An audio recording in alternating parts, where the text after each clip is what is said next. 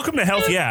I'm Jack Ayers. I'm Rachel Loader. And I'm Kate Dixon. This is a podcast by health professionals and students for health professionals and students. Keeping you in the know on health policy happenings in Kansas and beyond.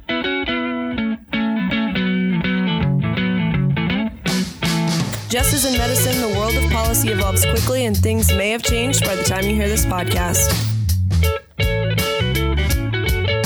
The team was recorded approximately 30 minutes before the episode, Because we don't have our lives together. and the dose was recorded on February 10th. Time for the tea. So, first thing up this morning, I want to give you a little update on the coronavirus. So, there's been a change in reporting requirements by the Chinese authorities that jumped the number of cases on Thursday, I'm sorry, on Friday.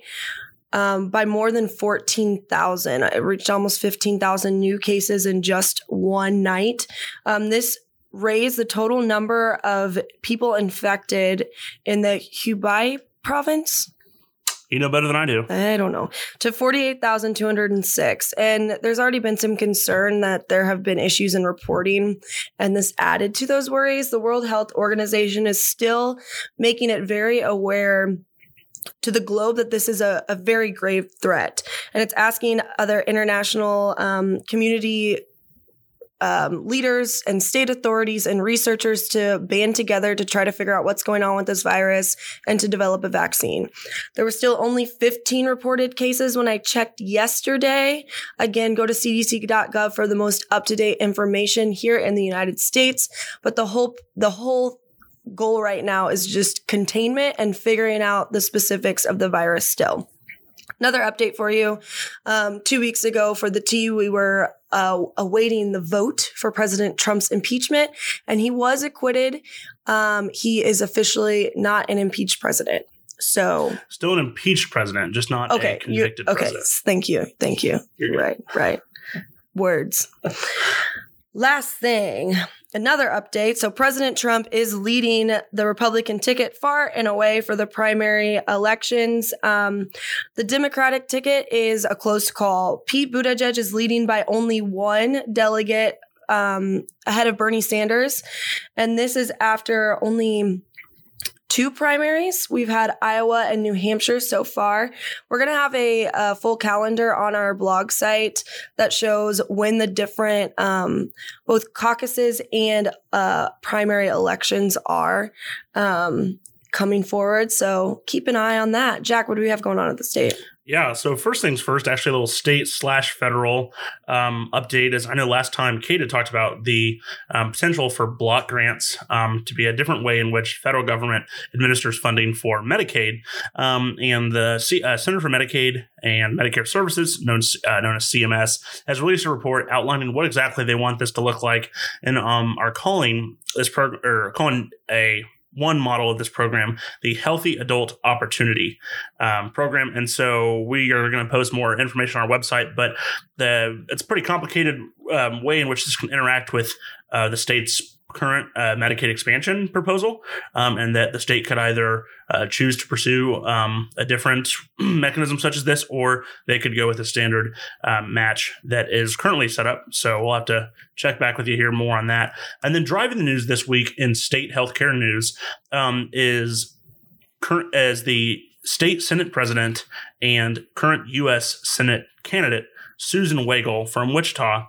Um, her recent action to tie Medicaid expansion to abortion restrictions. So, if you'll remember in the last episode, I told you how the legislature was debating um, a constitutional amendment that they would send to voters to provide the final vote on in August um, that would allow the legislature to provide restrict or to have restrictions on um, abortion in the state, which would be overturning previous Supreme Court state Supreme Court rulings. So that bill that I had discussed failed in the House. And so, as it currently sits on Monday morning, at the time of this recording, that is not going to be on the ballot um, for voters in August. And so, in response to that failure of that bill, Senate President Susan Wagle, as I mentioned, um, has decided that she will not allow any Medicaid expansion bills to go forward until that abortion amendment is added um, to the ballot. And so, there's essentially, I think, two components to this. First of all, as a point of negotiation um, between um, these individuals who would like for Medicaid expansion to pass, obviously, and those that want the abortion amendment um, to pass. But then there's this additional component is that many pro life legislators are concerned um, that expanding Medicaid would mean more taxpayer funded abortions. And um, there's a lot of reasons for that thought process. I think in some other states where um, abortion has been expanded, there's been data that shows that. Um, and additionally, because no federal funds can be used for abortion, any abortion that's provided to um, individuals on Medicaid would have to come from state dollars. So, hmm. a concern that a lot of uh, legislators have, and it'll be very interesting in the coming weeks to see how that gets worked out, um, given such a, a strong um, step by the Senate president, um, and we'll see how that responds. Keep in mind, the big proponent of this abortion or of Medicaid expansion is the vice president of the Senate. So this is Republican vice president of the Senate, Republican president of the Senate, really clashing on this and provides for a really interesting debate about policy and politics in the state capitol. The only other state news today is that there was a bill um, that was introduced and discussed that would shift the creation and the maintenance of the immunization schedule from the Kansas Department of Health and Environment to the legislature. And this is a move that is opposed by many public health experts as it would um, potentially allow for political involvement in our vaccination schedule. And as a result, there was some good discussion about this, and we'll keep you updated as those discussions uh, continue. Wow. Um, a little bit of lighter news for you. Um, health professionals are taking over TikTok. And for those of you that don't know what TikTok is, which includes me, I'm really still not sure, even though my sister keeps sending me all sorts of TikTok links. I think it's like Vine. Yeah. So my sister explained it to me. She's seventh grader. She said that Vine went away. Which Vine was just a 12 what 12 second video that videos that people would post super short clips? Sure yeah it went away and then me, Musical.ly was around for a little bit and then Musical.ly became tiktok. And what it is kate i think it's just the departure of the can i say millennial bs to generation z bs a great way to waste your time. Sure is it's still better than game of thrones in my opinion i don't wow that's a hot take sir. Yeah it's the hottest of takes. I stand by it whoa kind of hurt my feelings anyways so health professionals are taking over tiktok to try to uh, tailor to the youths and they're putting different um, like public health messages and different ways that you can stay safe out there with your health, um, different preventive techniques, if you will. So, if you want a great chuckle today, and also you do learn something, like their information, I haven't seen one yet that I was like, eh, but go check them out. Uh, they're just cringy enough that you're like, "Aw," and you still laugh. So it's good stuff. That's all we got for you today. Have a great Monday, and we'll see you in two weeks. Last episode, we heard from Sheldon Weisgrau. Sheldon works for the Alliance for Healthy Kansas, which is a group that is dedicated to expanding Medicaid. So, he provided you a lot of good data and a lot of reasons um, why many legislators are in support of expanding Medicaid. And today, for our hot take, we have Dave Trabert from the Kansas Policy Institute here to explain some reasons um, why there are many opponents to Medicaid expansion. So, Dave is the Chief Executive Officer of the Kansas Policy Institute. He's a frequent speaker to business, legislative and civic groups and also does research and writes on fiscal policy and education issues. Um, he's uh, published many books, including um, his book about the tax policy, What Was Really the Matter with the Kansas Tax Plan. Trabert regularly testifies before Kansas House and Senate committees on state budget, tax, and education issues, and was appointed a member of the Kansas K 12 Student Achievement and Efficiency Commission. He serves on the task, Tax and Fiscal Policy Task Force and co chairs the Education Finance Joint Working Group for the American Legislative Exchange Council.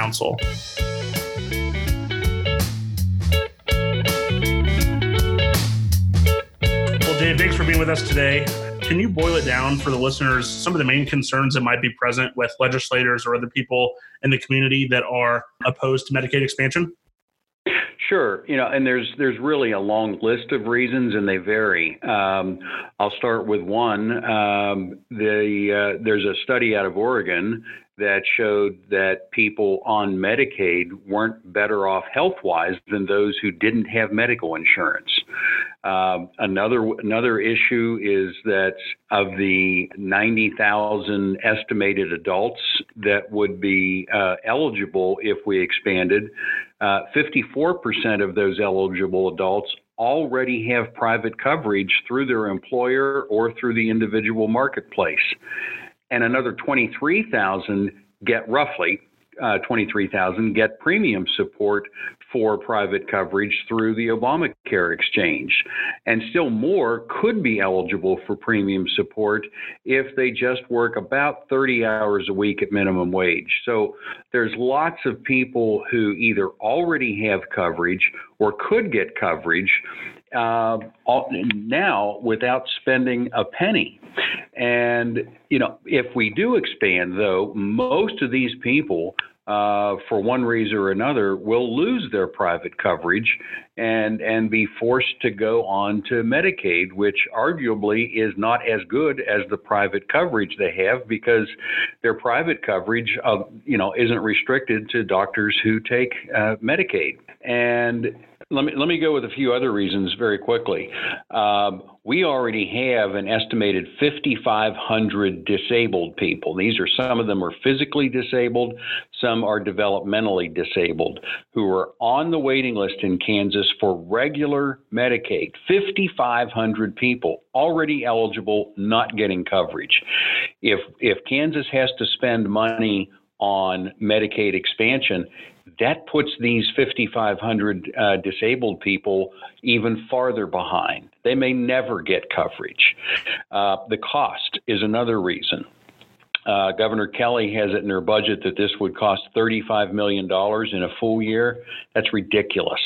The Kansas Health Institute put the co- total cost at over 100 million, and the actual costs that states are experiencing that did expand are at least double what the original estimate is. Nobody has come close. Some states are seriously struggling to balance their budget, dealing with huge billion dollar deficits because of Medicaid expansion. And Kansas is already dealing with big deficits. The spending we've had so far, which is a lot of huge increases for schools, has already, within two years, we're going to be facing uh, shortfalls. Everybody knows it. They don't want to talk about it, but it's out there.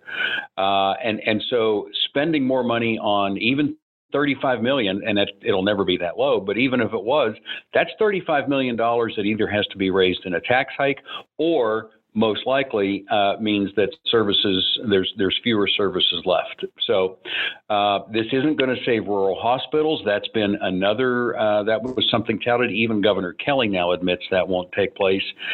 And all those deficits I was talking about and the costs, they're based on a 90% federal match, uh, where the feds would pay 90%, which is really our tax money, and, and the state would pay 10.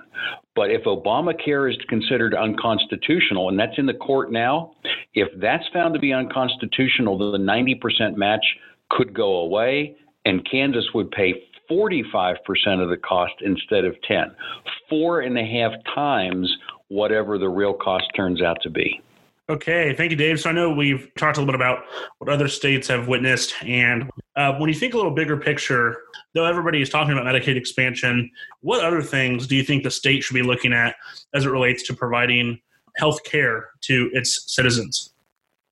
Well, uh, that's a great question because there are many options. And in fact, when we did our uh, latest statewide public opinion poll, uh, uh which was asking if Kansas expands Medicaid, uh, how would they pay for it? One of the options, this was multiple choice, one of the options we provided uh, was don't expand, but find other ways to make healthcare more affordable. And that was the number one response at 56%.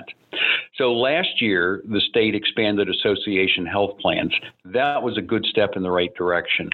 Other things that can be done would include removal, removing occupational licensing barriers. Uh, people like uh, advanced practice registered nurses uh, are not allowed to provide the, their services unless they pay for it, get a permission slip from a doctor. They have to pay a doctor a license fee just for the privilege of doing what they're already allowed to do. And this can be as much as $50,000 a year. Uh, so take away that licensing barrier uh, and just let uh, APRNs uh, practice and provide health care. Uh, another one is allowing out of state doctors and dentists to provide free services. You can require hospitals and doctors to publish their prices. And so people can, can negotiate and, and go where they're going to get better prices. Expanding telemedicine is another option. Changing the state rules on group definitions. Uh, if, you know, in Kansas, the, the state allows insurance companies to set certain rules on what qualifies as a group. Uh, Kansas Policy Institute, my employer is a good example. We only have eight employees. We're one of those many, many small employers out there. And but because we only have eight people, the insurance company is allowed by state law to say you guys can't have regular group rates. You have to pay individual premiums. Right now, because government allows insurance companies to say, even though I'm still working, full time employed, they won't provide a um, a supplemental plan for me. They'll unless I pay full price. You know, if I don't want to go on the government Medicaid Medicare plan, I should. Why should I burden taxpayers with my health coverage when I, you know, all I did was turn 65? I'm still working and I have no intent of quitting for quite a long time. So, let me stay on my regular plan and save the tax dollars, Medicare. Uh, and the last thing is we could do is provide federal and state deductions, uh, tax deductions for insurance premiums, just like employers get. If an employer provides healthcare insurance, they get to take that as a tax deduction. Uh, individuals can't unless they have exorbitant medical bills. Uh, doing that would allow uh, people to have less dependence on their employer coverage. They're in a better position to negotiate, and then as they move from company to company, they can take their plan with them, and that. Uh, moving from one employer to another is one of the leading reasons why people get caught up in that uh, pre existing condition thing. If you can take your plan with you, even if you go across state lines and pay for it yourself, then you don't have that problem. The only last question I have is uh, Is there anything else that you want to share with students yeah, uh, that's a great question, and thanks, Jack. Um, ask questions.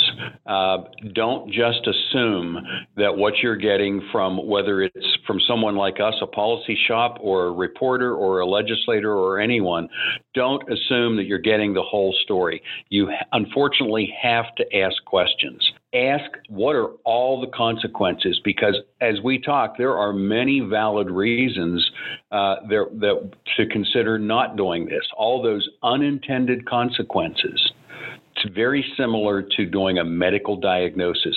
You don't want to just know what the symptoms are. In this case some people don't have medical coverage. Um, you don't want to treat the symptom. You need to diagnose the underlying disease and understand how to. De- that's how you deal with the problem. Too often in public policy, we only treat the symptoms.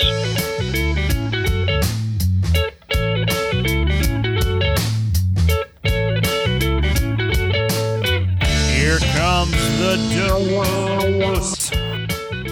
Yeah, here comes the dose. You've heard sides for and against Medicaid expansion. So, to dive deeper into the specifics of what that would look like in Kansas, we have Kari Bruffett. She's the vice president for policy at the Kansas Health Institute, where she oversees policy activities, project management, and operations, and supervises team leaders. Before she worked at KHI, she worked in state government um, as secretary of the Kansas Department for Aging and Disability Services and as the director of the Division of Healthcare Finance at the Kansas Department of Health and Environment. Here, she played key roles in the development of the state's Medicaid managed care program. Prior to KDHE, she served eight years in government affairs at the University of Kansas Hospital, one of our very own. I hear that place rocks. Yeah. And then before that, she worked in DC as a congressional staffer. We're so excited to have Kari on. Here we go. Let's learn a little bit about Medicaid expansion. All right, Kari, thank you so much for being on today. So, we want to start by just revisiting what the general eligibility requirements are in Kansas now for Medicaid or KanCare here in Kansas. Sure. So, the KanCare program, which is a combination of the Medicaid program and the Children's Health Insurance program in Kansas, has about 400,000 people who are currently enrolled. Um, that number can fluctuate from year to year, but um, right now, the last re- most recent number I've seen is around 400,000. Um, of those folks, um, about three quarters of them are children or parents, low income parents, uh, very low income parents, parents whose income um, doesn't exceed 38% of the poverty level, which for a family of four is less than $10,000 a year. Um, and then, and then kids and pregnant women. So for children, the income levels vary for the thresholds vary for Medicaid eligibility, but for the Children's Health Insurance Program, it's the same. So this is CHIP, as it's called. Eligibility for those kids um, starts at wherever the Medicaid eligibility ends and it varies by age. Um, and it goes up to, in this year, 235% of the federal poverty level. So, and then for pregnant women, it's uh, the threshold is 171% of the poverty level. So this year, I think it's about $43,000, $44,000 a year for a family of four. Um, so the Medicaid expansion group that we're talking about would be um, adults age 19 to 64 who are uh, in households that have income up to 138% of the poverty level. And this is a number that's set by federal law by the Affordable Care Act. And that can vary from year to year as well. Uh, well, that it does vary from year to year, of mm-hmm. course, as the income, the poverty threshold increases. Gotcha. And so you were mentioning children eh, under Medicaid and CHIP. Mm-hmm. They're combined in in KanCare, but mm-hmm. can you just describe kind of why those are uh, described as two different programs? Sure. The, the federal government um, established the Medicaid program in 1965, and I know you talked about that in your last podcast, sort of the history of Medicaid. But the Children's Health Insurance Program, or CHIP, um, it's just a separately authorized program that Congress um, uh, adopted and the president signed, and it's um, it has a higher income threshold. Uh, it allows basically states to add eligibility above the Medicaid thresholds for children, uh, and states can vary what that that um, the higher end is, and the federal match rate for the Children's Health Insurance Program is a little bit higher than it is for the Medicaid program. In a typical year, it tends to be about 12% higher match rate for the Children's Health Insurance Program than for Medicaid thing. So something we've seen uh, kind of popping up over the past few months is this, is this presumptive eligibility enrollment at some FQHCs or clinics around the area. Can you tell us what that is and how that affects patients? Sure. So presumptive eligibility has been around for a while, and particularly for pregnant women and for children. Um, the Affordable Care Act actually expanded that um, to other populations, particularly the, the Medicaid expansion population in states that ultimately have expanded Medicaid. And basically, it allows hospitals and other qualified entities, and they have to meet some some qualifications that a state Medicaid program may set up.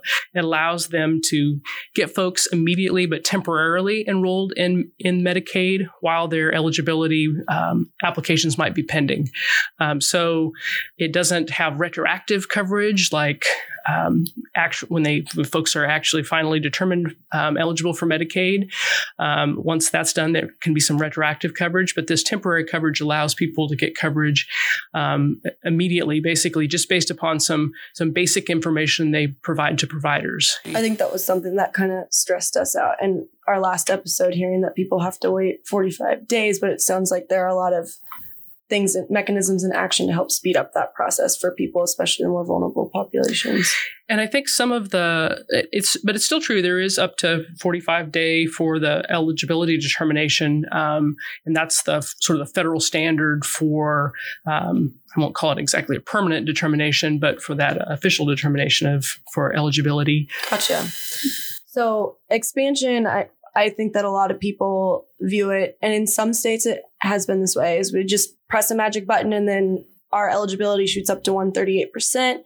And it's not that simple, especially here in Kansas with the different proposals that are being discussed. So, can you kind of talk about what those different proposals look like? What is um, kind of at the forefront here in Topeka?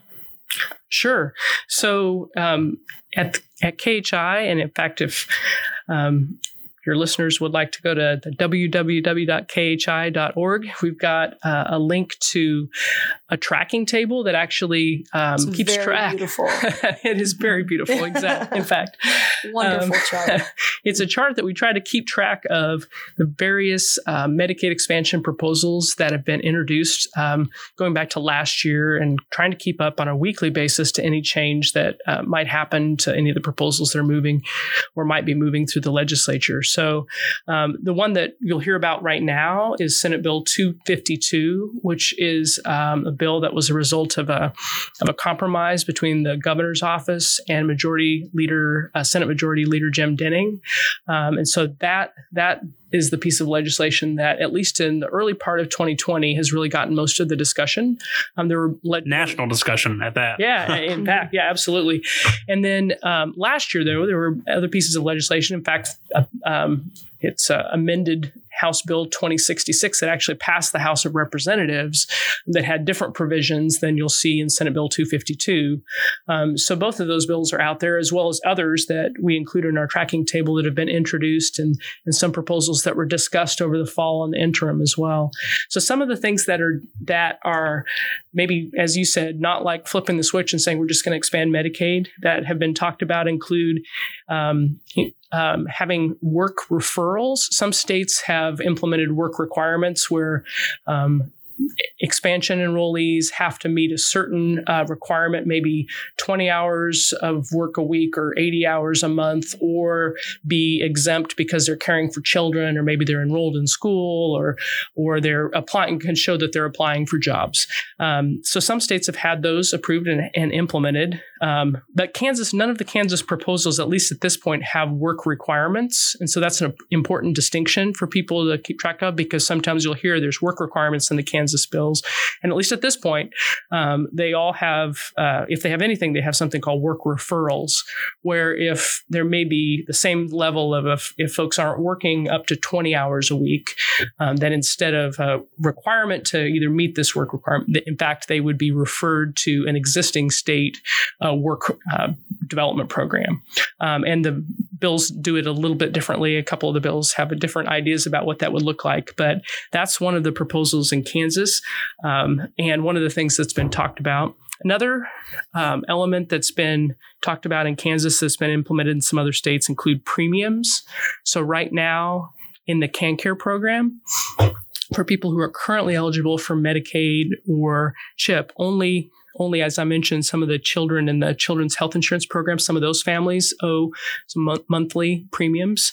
Um, but for the rest of the population, there's no premiums and no cost sharing.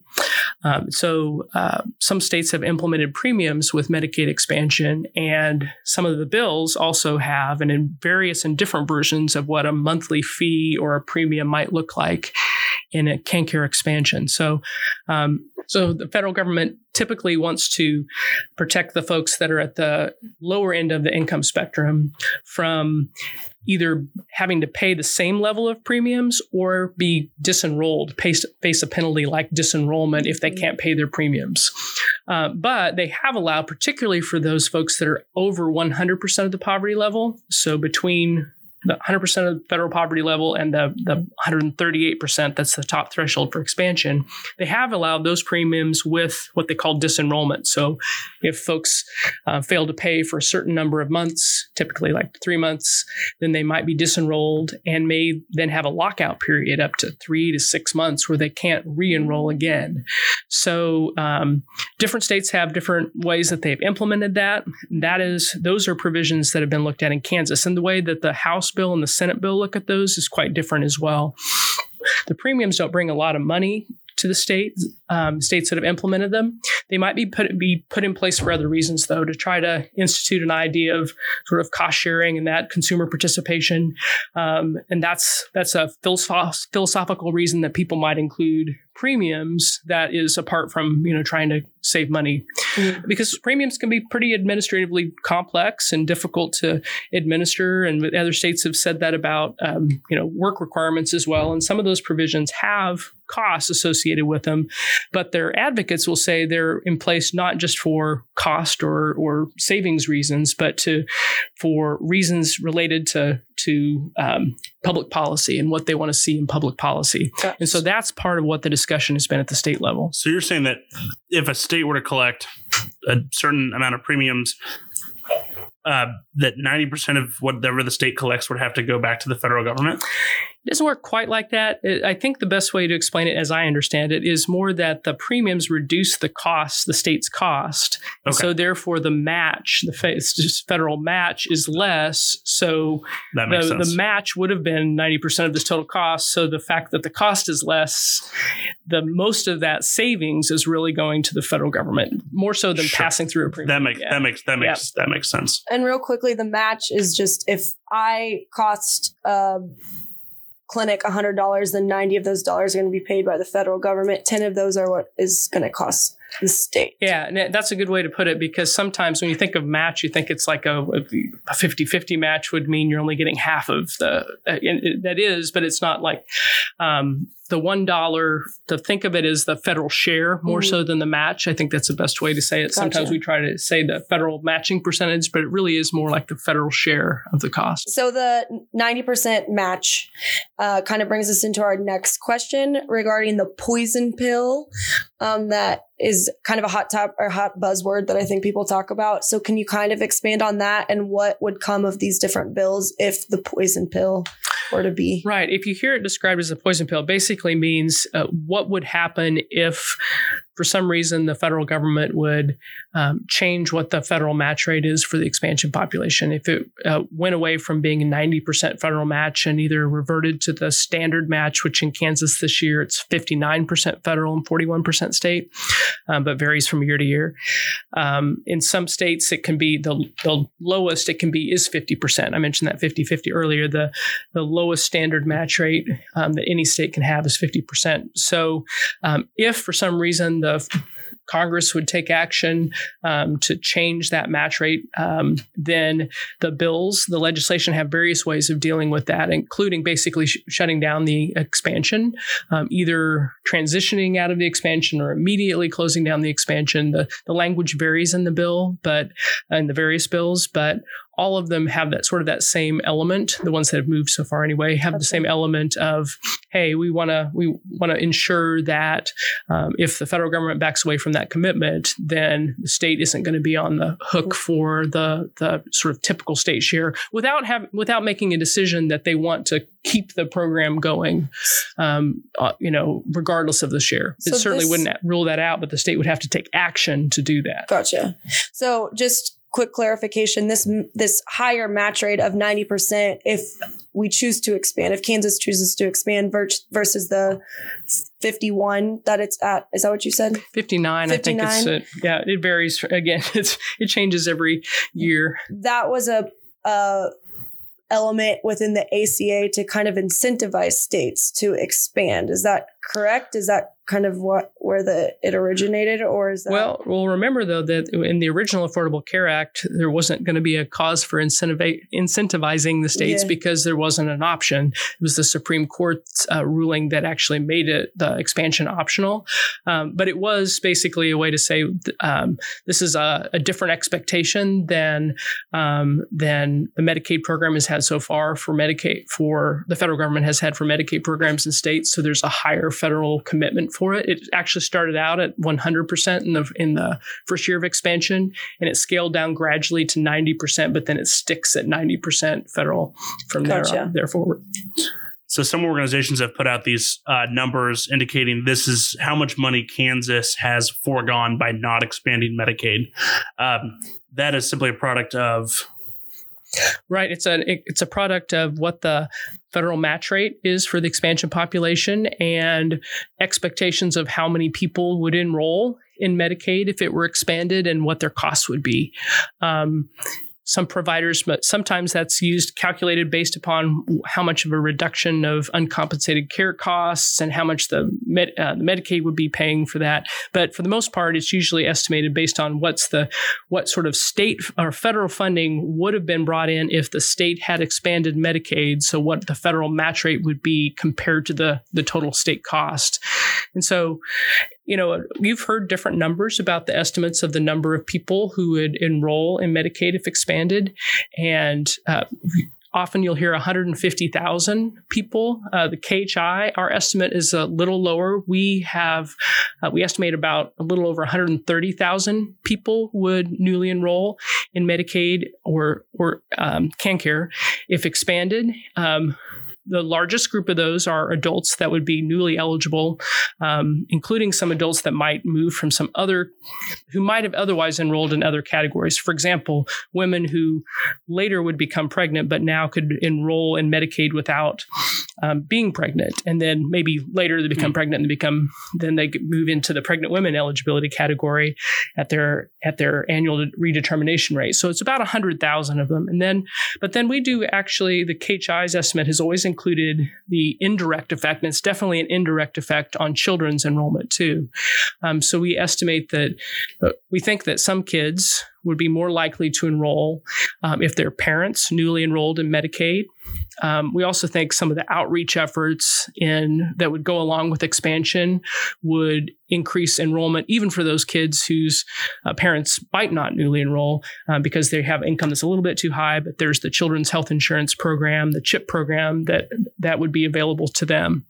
Uh, folks will say, and accurately, that well, heck, that's already state policy to cover children all the way up to right now 235% of the poverty level, so you shouldn't include kids. And I think that's a fair point. It's why it's not included, for example, in the state's fiscal note um, um, related to expansion. But KHI has always included that just as a broader picture, a bigger picture of what the potential effects of, ex- of expansion would be. And it's consistent with research that shows that um, states that have expanded Medicaid do have had really good um, um, improvements in their uninsured rate for children. Mm-hmm. So reduction in the uninsured rate for kids. Um, and that's certainly considered to be associated with their expansion decision. Hmm. Gotcha.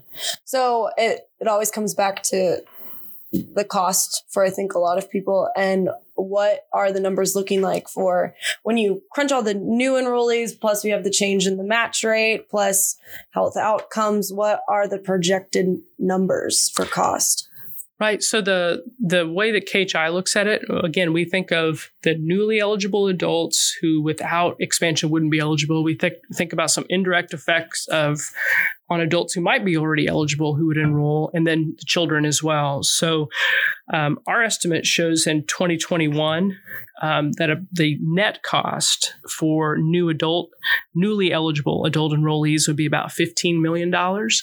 And but that's after you account for a lot of savings from other programs, for example, or from from indirect effects or some direct effects of expansion. For example, um, the state has a tax, a premium tax that's placed on on uh, managed care organizations, which I know you discussed on your last episode mm-hmm. as well. What those are. So um, there's a 5.77% privilege fee. So that privilege fee comes into becomes state funding, um, and basically that's that helps offset the the total cost of the program, um, not just for Medicaid expansion. That's that's true for the entire Medicaid program, but an increase in the number of enrollees would decrease would increase those those tax premiums as well. So that's one of the big offsets. It's kind of a new revenue that would come in with expansion. So one of the things we talked about is that this expansion is going to be a um, will increase the under KHI's estimate, would increase the enrollment in KanCare by about a third, by about 33% increase.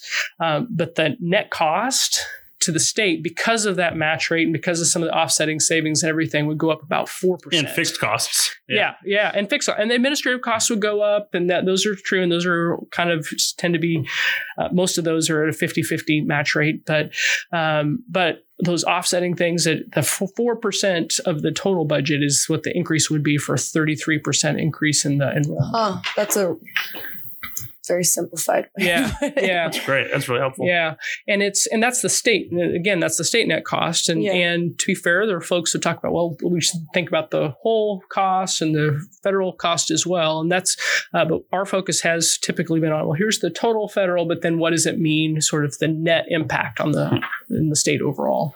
Okay. That's super helpful. So, how are things looking overall? What is the projection this year for? Is it gonna? Is it gonna pass? You know, I think at the beginning of the session, and particularly once the the um, the deal between the governor's office and the Senate Majority Leader was announced, and the bipartisan um, Medicaid expansion bill, I think it was um, shorthanded as, and has 22 co-sponsors, so a majority of the Senate already is co-sponsoring the bill. Um, I think the thoughts were that there's um, there's high level of support for Medicaid expansion. What exactly that expansion looks like in the end, I think um, still remains to be seen. There are a lot of other policy issues, though. I think there's no guarantees. And if I've learned anything, I don't try to predict. and that's certainly not a role of KHI as a neutral body to that's trying to provide information to try to predict either um, what exactly will happen. But I do think the the the discussion is at a different level than it has been the last few years around Medicaid expansion. Um, for a while, it's really been about well, what are the what are some of the key questions that folks want to have resolved? Um, you know, there may be other issues that become part of the discussion as well, um, but in the end, I think it really boils down to some of the topics we talked about today. Gotcha.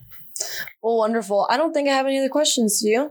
I don't know. Thank you so much for answering all of our questions and taking Yeah. time to do this. Oh, and I, I thank you very much. And I'm sorry if I got a little bit into the weeds. I am No, want to do that. Kind So- of hard not to. It's Yeah. a complicated issue, Yeah. particularly. but it's important and you know the providers you guys that are training to be physicians and the, and your listeners who are already healthcare providers or others this is it's it can seem complex it's it's policy complex it's not as complex as whatever subject matter Jack just referred to that you guys are learning about I'm sure um, but having um, having an understanding the, of these policy issues is so important because the voice that um, healthcare uh, providers can have in the policy um, argument or the policy debate is is really strong, and I think probably collectively isn't fully utilized. And so I think the ability for individual physicians or other clinicians to be able to understand um, the topics of the day, the health policy topics of the day, and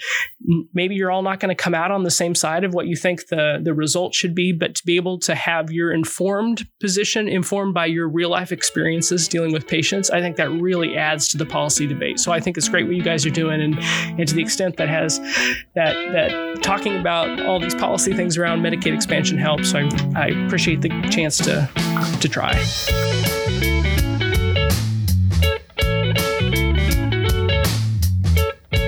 Thanks for listening to this episode. We hope it was a helpful outline on Medicaid and Medicaid expansion.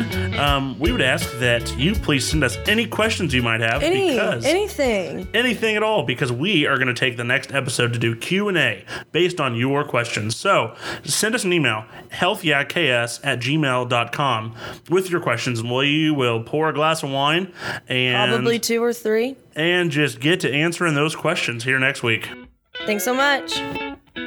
I'm jack I'm Rachel, I'm Kate. and this is Health Yeah.